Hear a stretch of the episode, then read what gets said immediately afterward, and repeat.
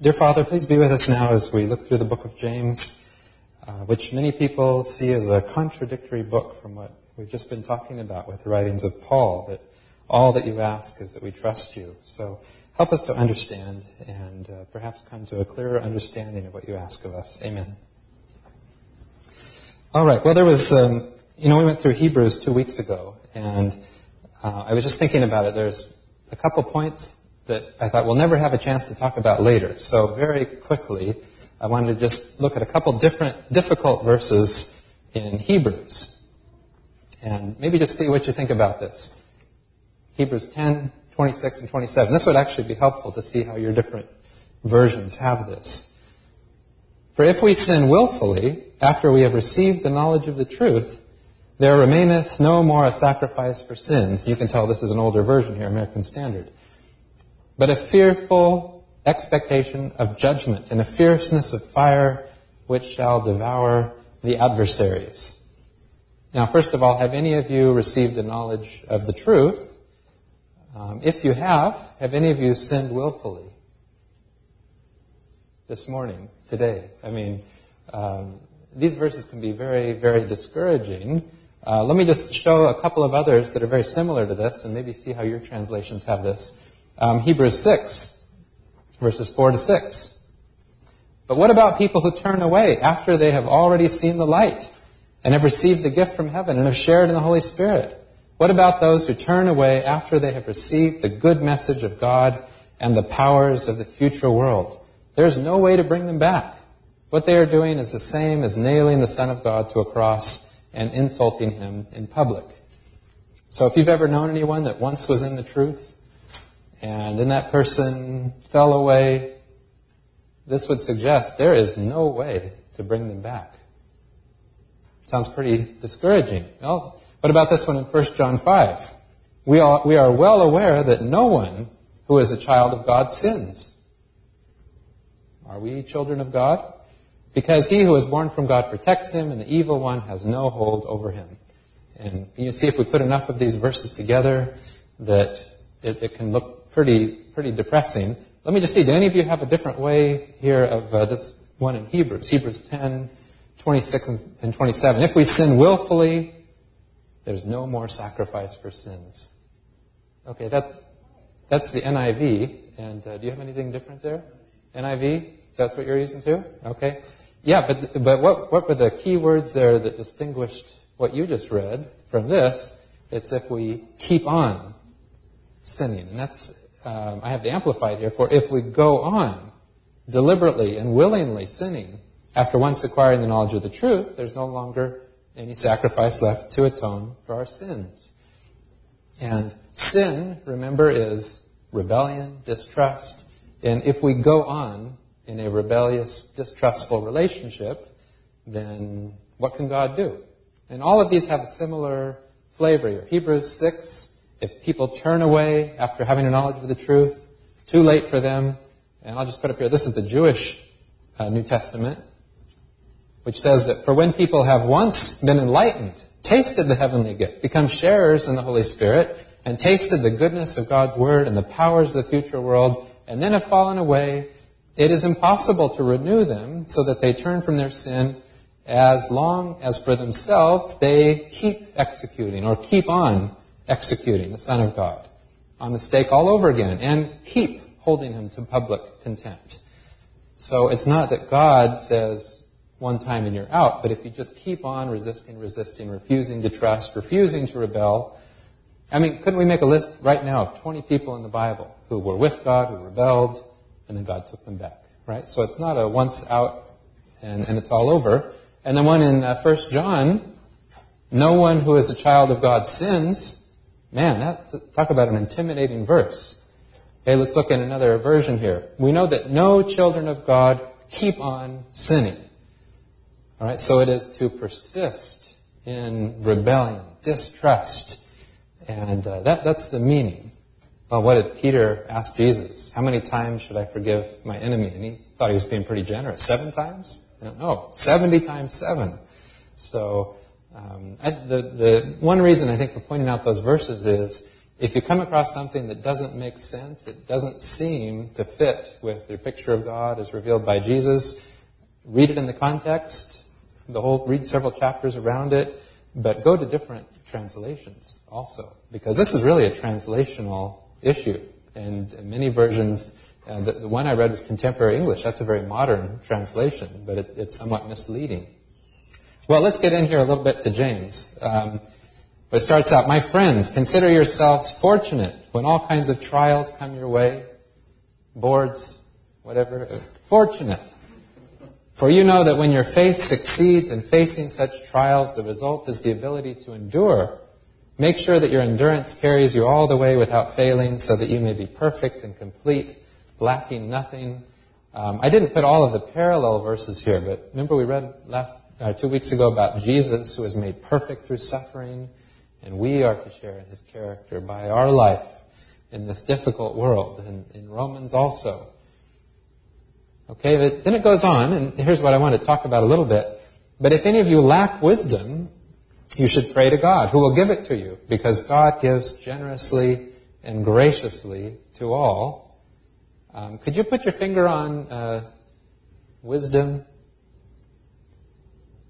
What um, this is a real theme in James, and he comes back later and talks about wisdom. Of course, Proverbs, we have a lot of talk about wisdom. And in 1 Corinthians, so many different places, he's not talking about test taking ability necessarily, but uh, what, uh, what kind of wisdom should we ask for when we ask God for wisdom? Right, I agree. We have a, an inner barometer of right and wrong and making good choices. But what is it that God gives us that gives us that barometer of helping to make us uh, make good choices. Would you say? Or could we maybe say it in another word or expression? We want wisdom, so we make good choices. What are we really hoping to see? Mm-hmm. Yeah, the Holy Spirit, which is, I think, very much involved here. Um, and what does the Holy Spirit bring us? Truth about God. So the ultimate barometer, I think, for us is that we internalize God is like this, and we come closer and closer and closer and closer to the reality of what God is like, and then that becomes the ultimate way that we can distinguish everything that goes on around us. I won't read these, but in uh, Proverbs, wisdom is defined, you know, the beginning of wisdom is the fear of the Lord, but what, what do we have when we have wisdom? Well, we learn about God. That's the basis of it. And then you will know what is right, just, and fair. You will know what you should do, just like with uh, what you said there. Okay, but it's based on learning about God. And in Proverbs 9, to be wise, you must first have reverence for the Lord. Okay, we know that we're familiar with that, but notice this. If you know the Holy One, you have understanding. It is based on the knowledge of God. And Paul puts all this together in 1 Corinthians. But God has brought you into union with Christ Jesus, and God has made Christ to be our wisdom. That's the ultimate wisdom, is to know Christ, His character. And he goes on, as the scripture says, who knows the mind of the Lord? Who's able to give him advice? We, however, have the mind of Christ. Okay, that's, that's what we should be longing for. That's the wisdom. And as James goes on, I think that he's ultimately um, talking about. We have the mind of Christ. We're thinking like him. We're making decisions like Christ did. And to tie in with what you brought up about the Holy Spirit. Now, we, we like to read this part, but we often don't read the rest of the chapter, where Jesus said, And so I say to you, ask and you will receive, seek and you will find, knock and the door will be open to you. For those who ask will receive, and those who seek will find, and the door will be opened to anyone who knocks. And we maybe apply that to anything, whatever it is that we might want, but just read on. What are we to ask for? What are we to seek for? Well, as bad as you are, you know how to give good things to your children. How much more then will the Father in heaven give the Holy Spirit to those who ask Him? So the ultimate thing to ask for is the Holy Spirit, which brings us a knowledge of God, which brings us Christ.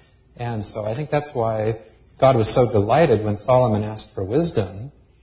And here, what are we to ask for now in our time? Wisdom, but which that wisdom ultimately is to have Christ within.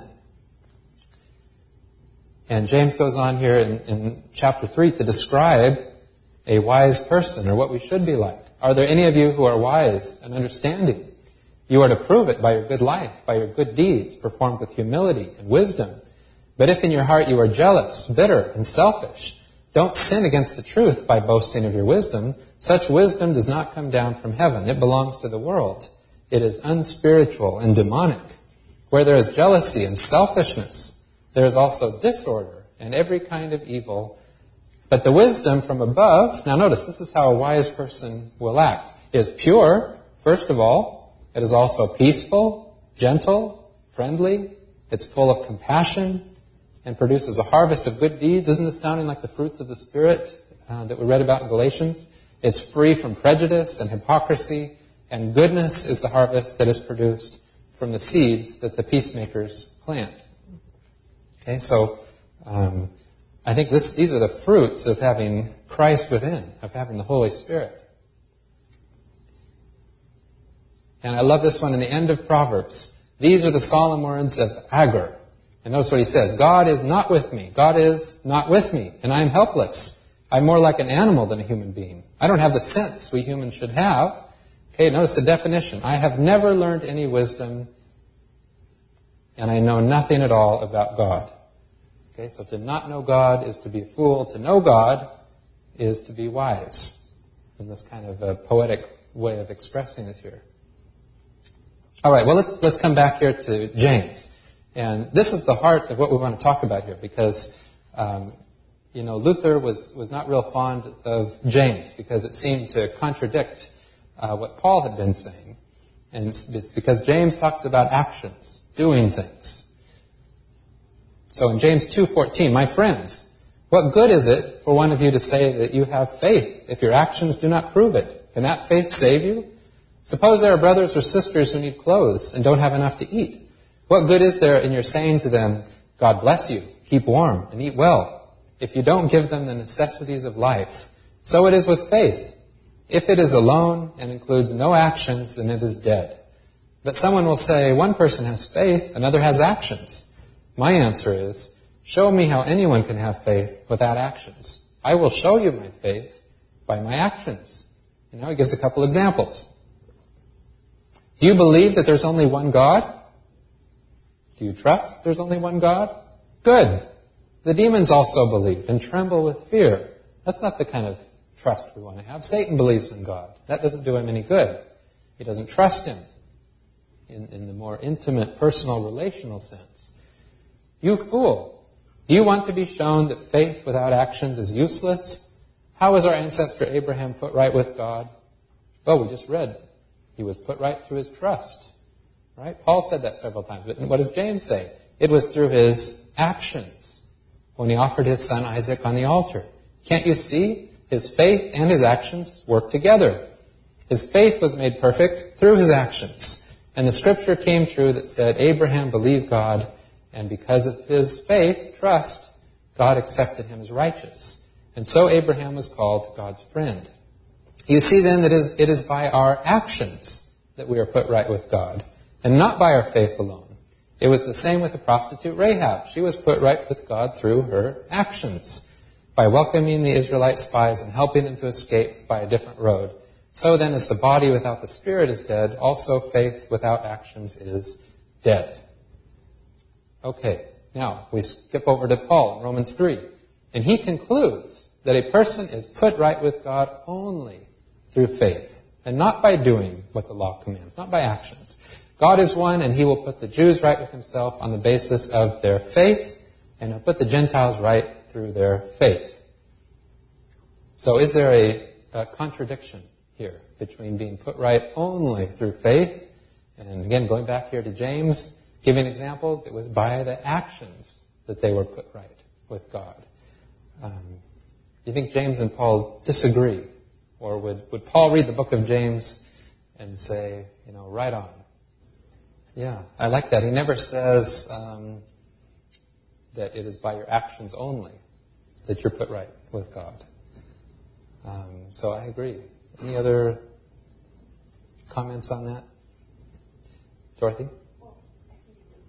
Yeah, if you really had genuine faith, could, would it be possible not to have actions?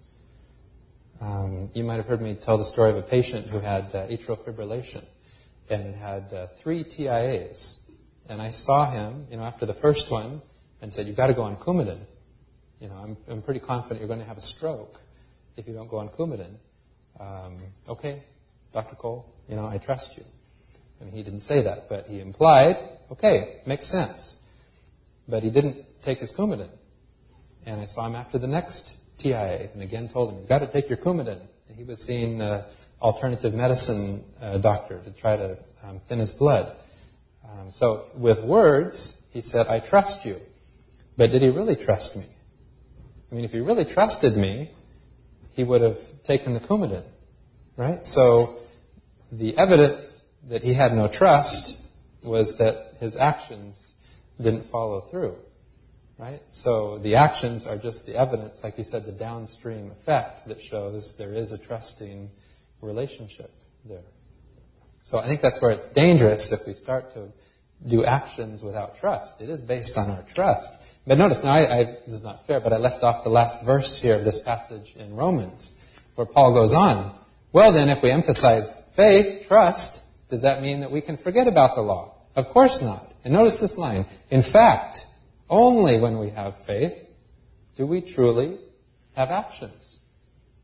So I think Paul makes the important point. Step one is we see the good news. We love that God is that way, and we trust Him.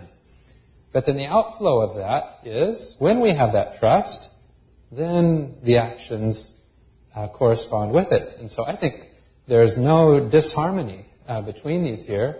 And in fact, notice how the book of Romans opens up in Romans 1 5, talking about Jesus. Through him, God gave me the privilege of being an apostle for the sake of Christ in order to lead people of all nations to believe and obey, to trust and obey. Paul's not saying don't obey.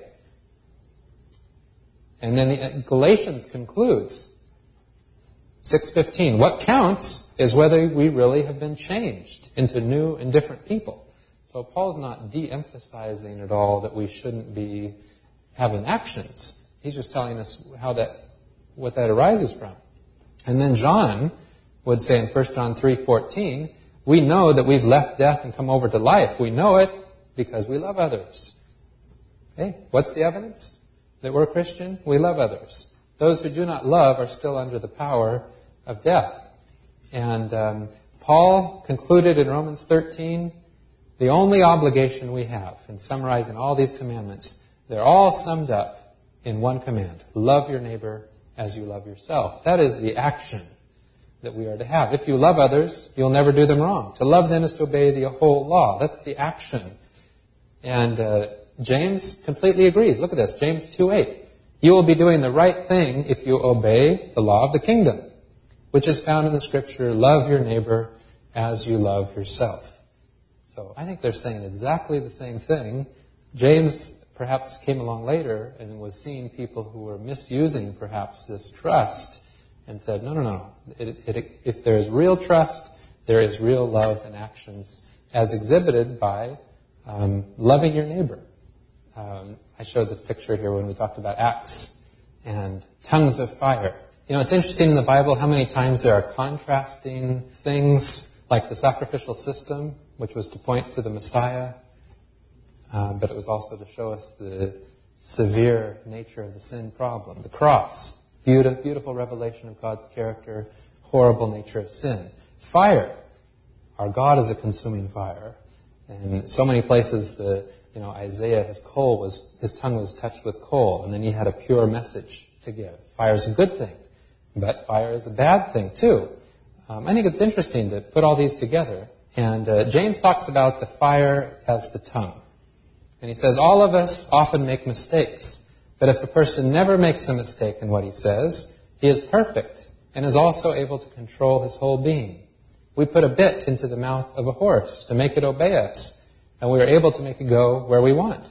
Or think of a ship, big as it is and driven by such strong winds, it can be steered by a very small rudder, and it goes wherever the pilot wants it to go. So it is with the tongue. Small as it is, it can boast about great things. Just think how large a forest can be set on fire by a tiny flame. And the tongue is like a fire. It is a world of wrong, occupying its place in our bodies and spreading evil through our whole being. It sets on fire the entire course of our existence with the fire that comes to it from hell itself. Isn't that interesting?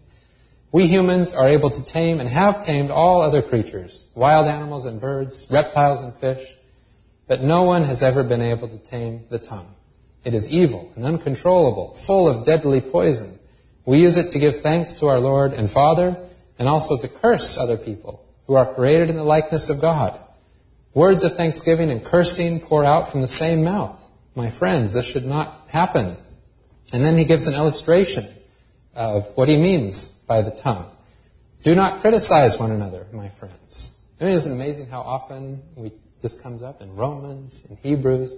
Do not judge others. Do not criticize others. How many times did Jesus say, you know, you see the log or the speck in your neighbor's eye, but you don't see the log in your own eye? Don't criticize. And here it is again. Don't criticize one another, my friends. If you criticize or judge another Christian, you criticize and judge the law.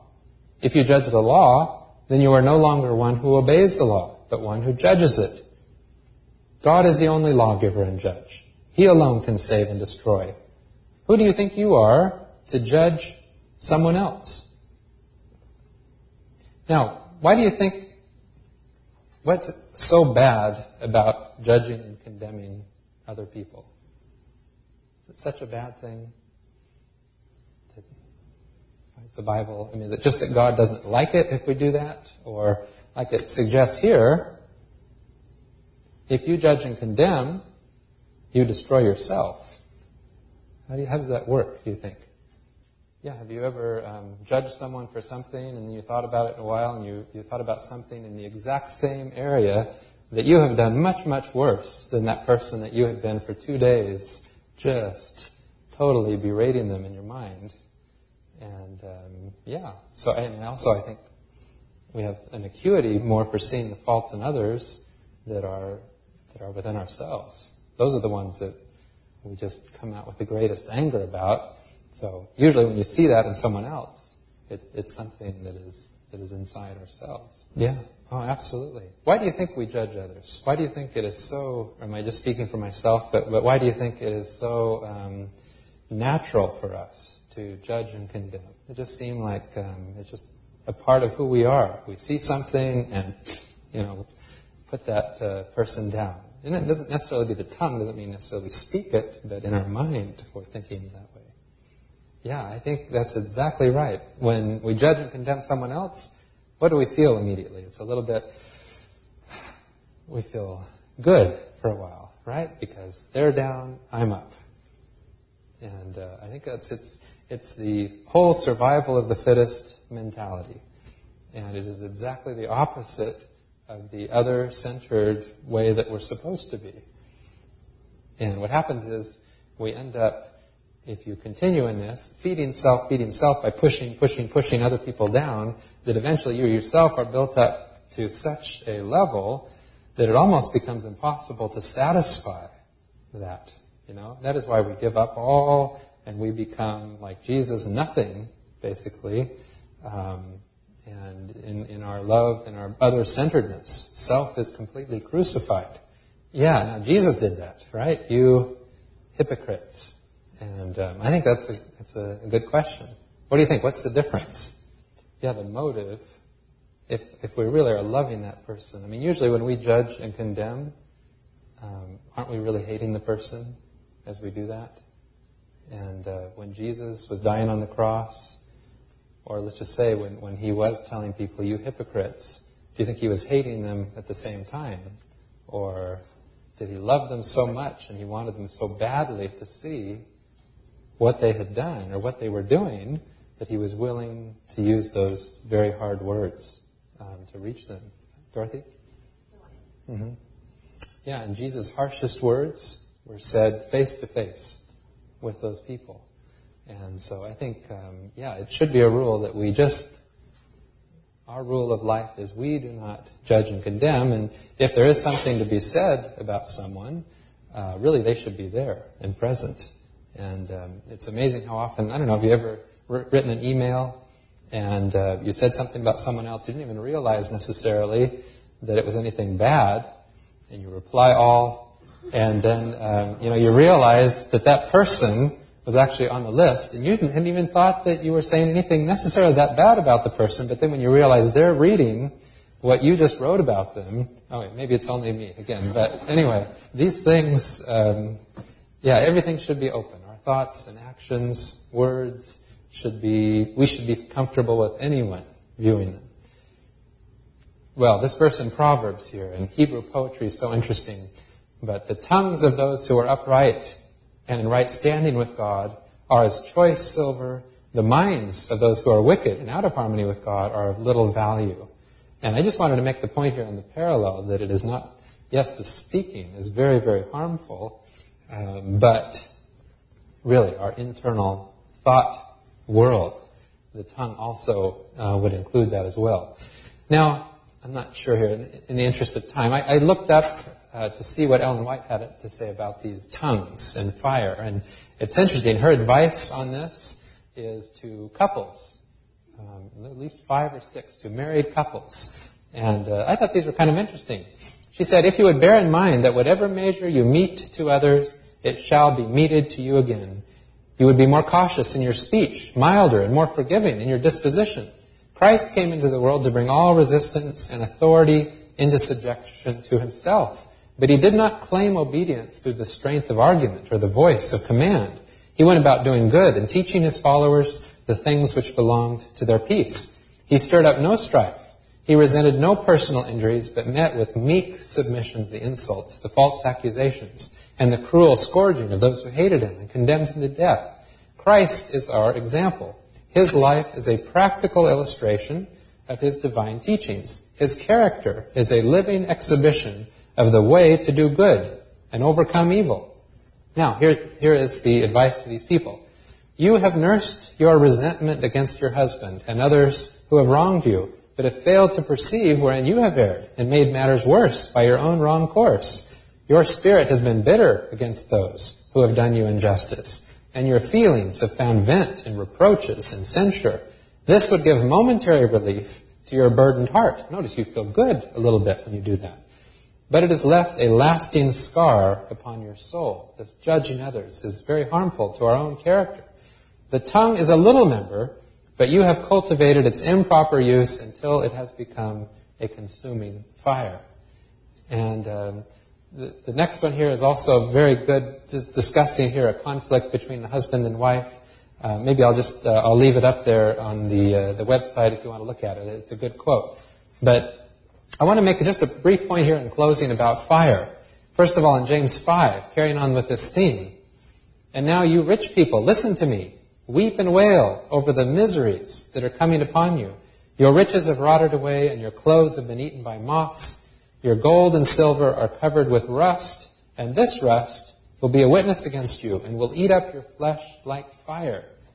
You have piled up riches in these last days. And I think the meaning here is your character is completely corrupted. And this rebellious, distrustful character will eat up your flesh like fire. Now, I just have to make the point about fire here. We have two examples in James about fire. And we read through Revelation, and here's a long list of just lots of things that show up in Revelations horns, beasts, dragons, olive trees, seven of many things, a great prostitute, frogs, a mark of the beast.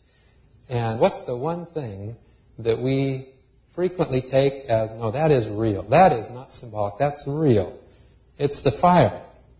Well, um, I would say I've come to the strong conviction myself uh, which is that God does not win this whole great controversy through the revelation of his character. God is love. He's just like Jesus. Um, and then ends it by burning to death the opposition. Feel that there is another way of looking at this. And the book of Revelation, the symbols here, the alphabet for this, is the whole rest of the Bible. Let me just give you an example. Let's read Revelation 20, uh, just as an example of this. I saw heaven standing open. There was a white horse, and its rider is named Faithful and True. With integrity, he judges and wages war. His eyes are flames of fire. Now, describing Jesus coming back, most of the paintings don't have him on a white horse, and he's called faithful and true. Now, are these things literal or is this meaning for us? On his head are many crowns. Um, will he really come back with many crowns or is this meaning for us? He has a name written on him, but only he knows what it is. This is very significant. But again, it is the meaning. He wears clothes dipped in blood. Okay, when Jesus comes back, will his clothes be actually dipped in blood? Or is this meaning?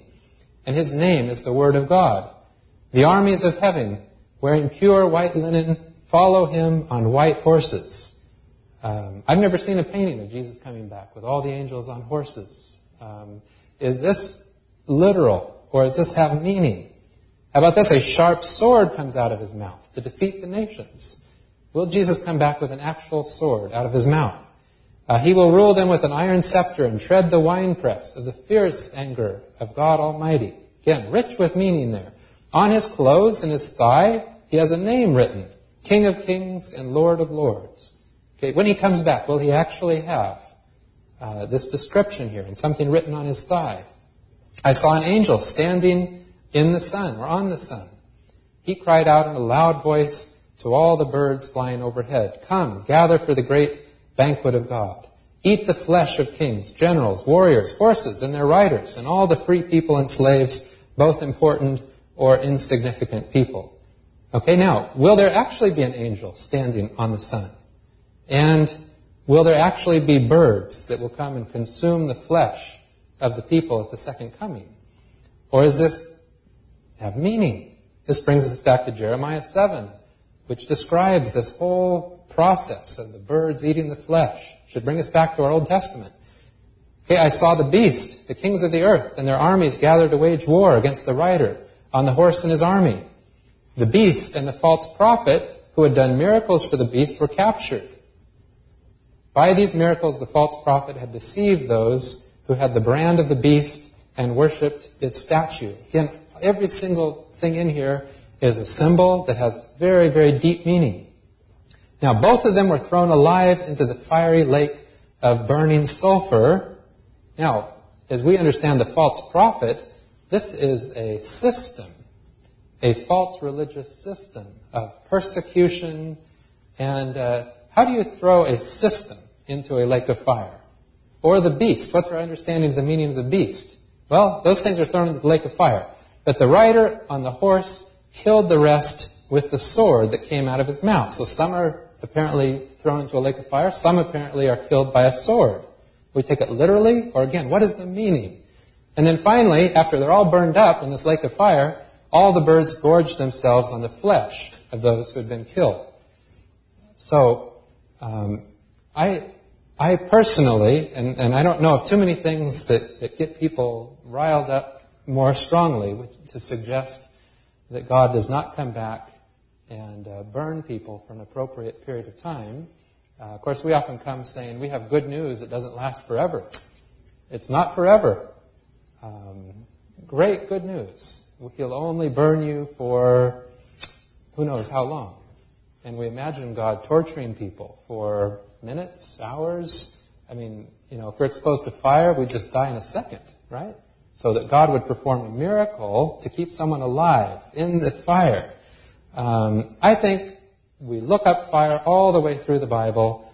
Um, there is, it is a rich meaning. God is a fire. But notice, evil was burning like a fire in Isaiah. And again in Isaiah 10, in their bodies there will be a fire that burns and burns, describing the very serious defects of character. And Ezekiel 28, this is the whole chapter that talks about Satan walking among the coals of fire when he was still Lucifer. But then we read on, you defiled your sanctuaries with your many sins and your dishonest trade. So how does he die? So I brought fire from within you, and it consumed you. Yeah, I think, again, that adds to our meaning. And uh, this one in Isaiah is so power packed, Isaiah 33. But the Lord says, Now I will do something and be greatly praised. Notice, your deeds are straw that will be set on fire by your very own breath. You will be burned to ashes like thorns in a fire. Everyone, both far and near, come look at what I have done. See my mighty power. Now notice this. The sinners in Zion are terrified, trembling, grips the godless. Who of us can dwell with the consuming fire? Who's the consuming fire? God Himself is the fire. Who of us can dwell with the everlasting burning? That's God. But notice, he who walks righteously and speaks what is right, and it goes on to describe a person who has a new heart and a right spirit, being perfectly comfortable dwelling in the fire of God Himself. And uh, maybe just this last one here in Psalm 68 as wax melts in front of the fire, so do the wicked perish in His presence but the righteous are glad and rejoice in his presence. Notice, in his presence. They are happy and shout for joy. So for some, in the presence of God, it's a tortuous experience, uh, but for others, it is wonderful. And I think that's the meaning here in Revelation 14. I, am sorry, I'm going through this so quickly here, but um, where we have this description of those who have the mark of the beast and whose wrath God pours out on him. Notice here, then this person will be tortured by fiery sulfur in the presence of the holy angels and the Lamb. Okay, so do we take this to mean that the angels and the Lamb will be standing in the fire, in the sulfur, in the fire? Or isn't this meaning that some people are extremely uncomfortable, tortured by the very presence of the God who is love? And I think this is why, personally, I believe that Ellen White saw the same thing that John saw this whole symbolic description of this fire, and some suffer longer than others in the presence of God. But I think, uh, I think there is rich to explore all of this. Um, I believe, and for myself, that um, that this is rich with meaning, and that when we understand what this fire is and what actually happens, God ends up looking very good and not as one who comes back to torture the opposition for, for a period of time. We should talk about this more later. All right, why don't we pray in conclusion?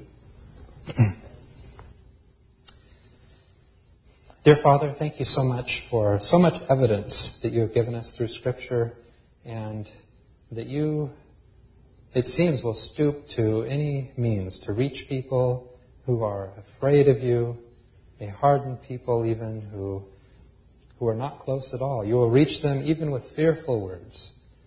But we know that perfect love casts out all fear, and that as we come to you and we see who you are, perfect love, that we will eventually conclude that even if we are your enemy, that there is no reason to be afraid of you. Thank you for all of this evidence about who you are. Amen.